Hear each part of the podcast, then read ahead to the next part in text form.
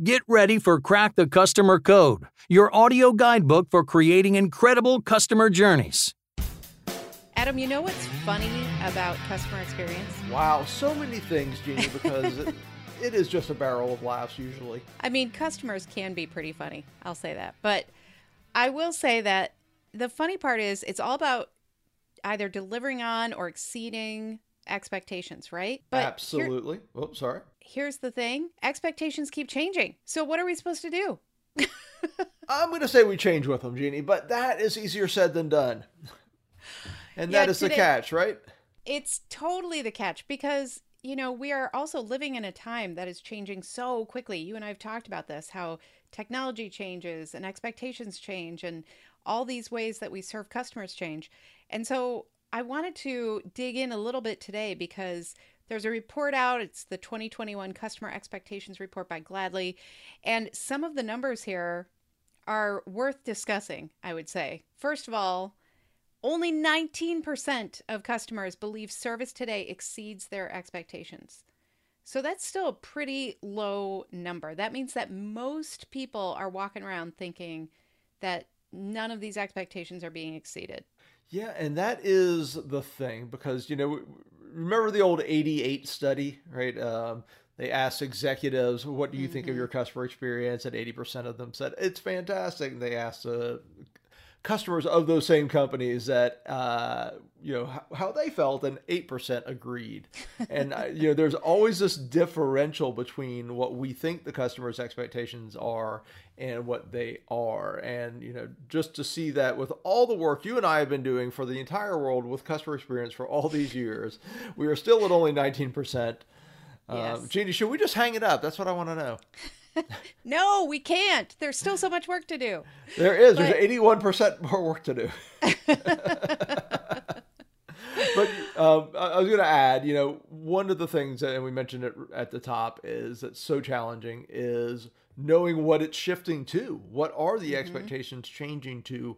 Keeping track of that and all the various methods for understanding, um, you know, what customers expect and in what parts of the journey. Right. Well, and not only that, but not necessarily in your industry, right? They're comparing to everybody else. And we've been saying this for years, but the minute that we started getting more convenience through Amazon or on demand through Uber or all these things, that's what we expected everywhere. And so when you dig into these numbers, one of the things that people talk about that makes an experience exceptional is a seamless conversation across channels. 46% of them said that. So, what does that mean? Well, that's so much more complicated than, you know what, I'm going to walk into your store and buy a product and leave. This is about, I want to start on chat and then pick up the phone and talk to you. And I want you to know exactly who I am, where I am on the journey, and my whole history with you as a brand. That's not easy stuff. That's not stuff that you can just be like, well, everybody keep a clipboard by you and take some notes. well, yeah, I mean this, and this is a problem as old as you know. I don't know when they were putting the little pins in the switchboard to change your call, because it was like, oh, I just talked to Frank for twenty minutes. Mm-hmm. Sheila, I have to tell you the whole story again. Cool. Yep right? Yeah. And I mean that has been an issue. We we deal with that in training. We deal with that in how do you structure, you know, in blueprinting, like how do you do the backstage so mm-hmm. that this mm-hmm. does not happen? How do you make sure you use a CRM, whatever? And that seamlessness, you know, we've been preaching it for years, but now there's some more data. How yeah. important it is, and it's more complicated now because of the uh, you know variety of digital channels and the expectation of sort of seamlessly transitioning Mm-hmm. Uh, yeah. In between channels. Exactly. And by seamlessly transitioning, I think the other part of this that is challenging, but is also where these expectations are coming from, is that there are places that are doing this where you can kind of hop around from the digital to the physical and they do recognize you they do understand who you are and where you're coming from um, you know one of the things that i've i've noticed as a member quote unquote member myself of American Express, every time I call, they say, Oh, you've been a member with us for this many years. And they recognize exactly where I am with my history with them. And I think that's something that people are expecting no matter where they are in the journey or which channel. And they also want brands to be more proactive. Like if brands have all this information about us, if they understand our data so well, why aren't they making suggestions about, you know what, we know you're about to have an issue. We're going to fix it for you before it becomes an issue. That's what customers are asking for, that level of proactivity.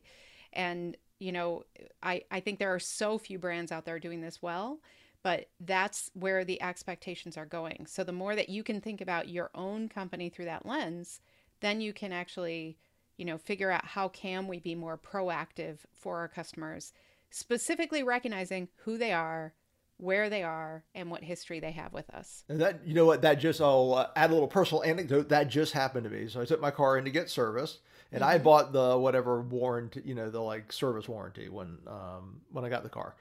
Uh, and I go in and it's January and they're like, "Oh, this would have been covered in December." Ugh. And I, I didn't see any notice. Now it's possible I missed them, but I didn't see any notices. And was I mad? No, because it is on me to know when that is. But was I annoyed? Was it a good mm-hmm. experience? That like, hey, you could have let me know. I get, yeah, people are busy. Your customers are busy. Uh, and to their credit, they actually comped it uh, after the fact. I think they yeah. waited. To, I think they waited to see if uh, if there was any other problems in there. It was just a service. Um, but afterwards they did. But you know, that's an example of like I did have an expectation. I was mildly annoyed, uh, mm-hmm. and and a lot of people would not be. They'd be like, "It's your fault, right?" It'd right. like, "It's on you. Why didn't you do that?" Mm-hmm. Uh, and that's a perfect example of how you know using the data, using communication. Mm-hmm. Um, to proactively get in front of problems is yep. important. That's that's a great example. And you know, I worked with a an organization that was uh, helping like with HVAC repair and maintenance and things like that and they had a maintenance program and their ratings were really low. Customers were not satisfied with this precisely for what you're talking about. They would say, Well, by the time I remember that I'm supposed to schedule something in the winter, all your appointments are taken and I can't get what I've paid for already. And so it was such a simple fix because essentially they were like, okay, we're going to start calling customers in July when they're not thinking about this and say, we want to get you on the calendar. Here's what we're going to do. And it being proactive about that, their ratings went way up because of course they did. There were fewer problems because people had their maintenance and they were proactively being invited into the process. So I think it's it's a really important point that not all of this has to be super complex and not all of this has to be dependent on the technology. Some of this is really thinking through who are your customers and what do they need. And so I think we should talk about that. How do we stay ahead of these expectations? And I think we just talked about one of those things, stay proactive, right? Like making sure that you're looking ahead and you're not just reacting to the issues, but you're proactively solving those problems as best you can and communicating about them and then I this sounds so basic. I almost hesitate to say it, but you have to know your customers' expectations in the first place. right, exactly. what do they really want? What do they need from you? And once you figure that out, that can be about really understanding, you know, how can you proactively serve them? Yeah, 100%. And one thing I will add, and it was in my book, Be Your Customer's Hero, uh, that documentation is at the heart of all great service. Oh, so that's that that's so process oriented, but it's so true. but I know, and that's the thing, though. I mean, if you don't have the information, how are we going to do the other things we're talking about, Jeannie? Right. And I mean, so this is also a training issue. It mm-hmm. is getting people to use you know whatever system you have to get the data in for the customers to take the extra time, yep. not to assume it's resolved, and not to assume that it won't rear its head again. Right. Right. Yeah, that's the uh, that's a really good point too. Like, don't assume that something that happened once will never happen again. because guess what? Have you met Murphy? yeah, exactly. So, and then you know, the last thing I'll say here is that, um, to your point, making sure everybody has the right education and tools, but provide that for your customers as well, because there's an expectation of self service is going up.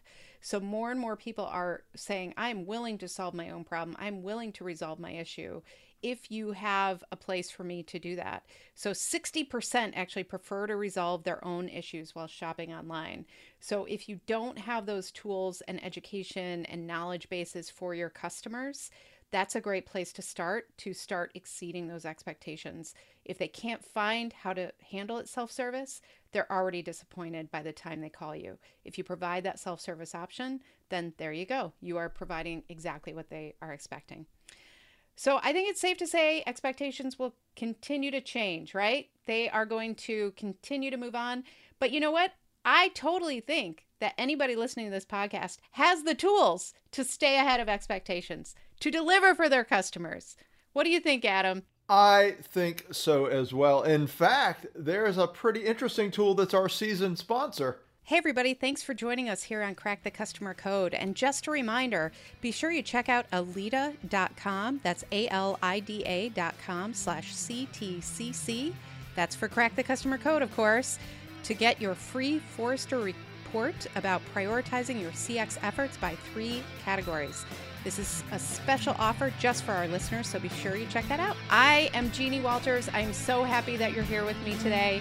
You can find me at experienceinvestigators.com. And I'm Adam Toporek. I have enjoyed this conversation with Jeannie as always and with you. And you can find me at customersthatstick.com. Until next time, take care of yourself. And take care of your customers.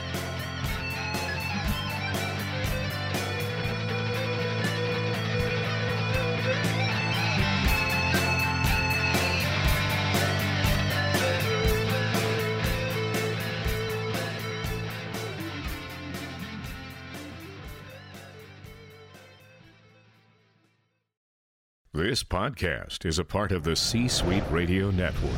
For more top business podcasts, visit c-suiteradio.com.